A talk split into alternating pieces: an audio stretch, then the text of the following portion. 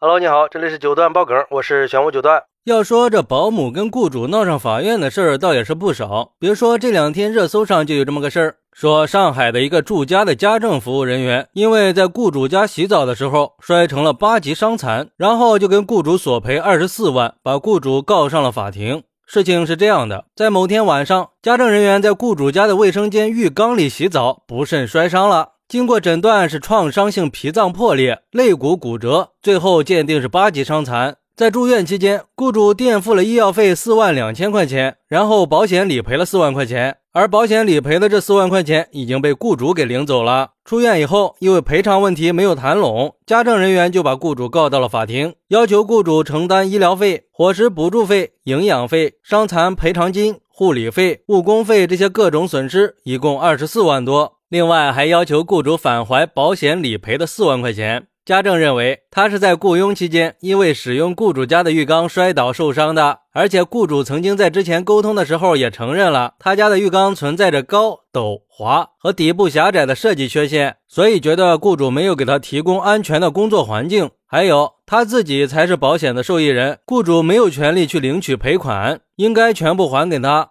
但是雇主认为家政受伤属于意外事件，自己不存在任何的过错，而且家政摔倒的时候是独自在卫生间里洗澡的。自己在听见声音进门查看的时候，家政已经躺在地上了，但是神志清醒，行动自如。而且之前家政也承认过，是自己在开水龙头之前站在浴缸里，伸手把衣服挂在门后边的时候，因为门和浴缸的距离过远，从浴缸里摔出来的。还有自己给家政垫付了四万两千块钱的医疗费，而保险理赔只抵扣了四万，还不够呢。其实这个钱我很不理解，他是怎么从保险公司领到的？按理说这个钱只有被保险人本人才能领的呀。那咱们接着说，最后法院经过审理认为，这个个人之间形成的劳务关系，提供劳务的一方因为劳务自己受到损害的，根据双方各自的过错承担相应的责任。所以，家政应该对过错规则原则的四个构成条件承担举证责任。而且，家政在雇主家提供劳务已经满一个月了，并且雇主家只有一个浴缸供全家使用。家政洗澡是维护个人卫生，并不是在从事工作的行为中受到损害的。而根据保险合同的约定，保险的受益人是家政，但是雇主垫付的医疗费金额已经超出了理赔金额，所以雇主有权利以保险理赔款抵扣垫付的医疗。费，而且家政没有对自己主张的诉求提供足够的证据，应该承担举证不利的法律后果。最终判决驳回家政的诉讼请求，但是判决以后，家政又提起了上诉。不过二审法院审理以后，判决驳回上诉，维持原判。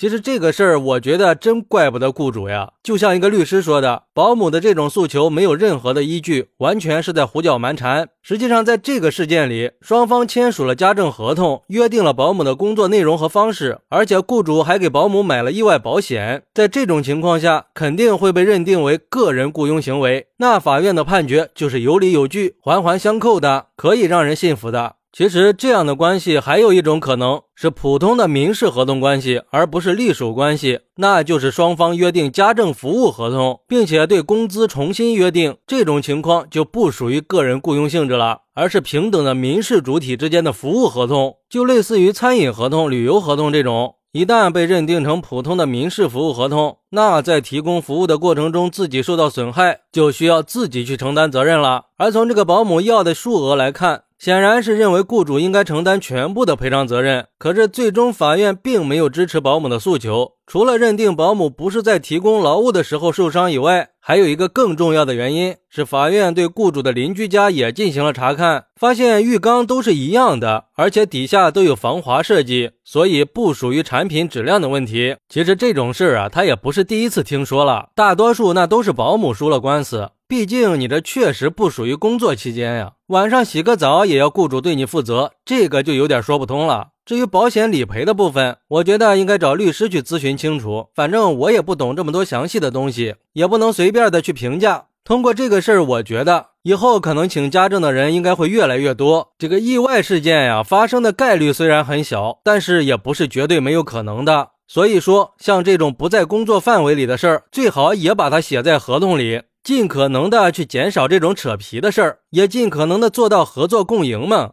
好，那你觉得这种情况雇主应不应该赔偿呢？快来评论区分享一下吧，我在评论区等你，拜拜。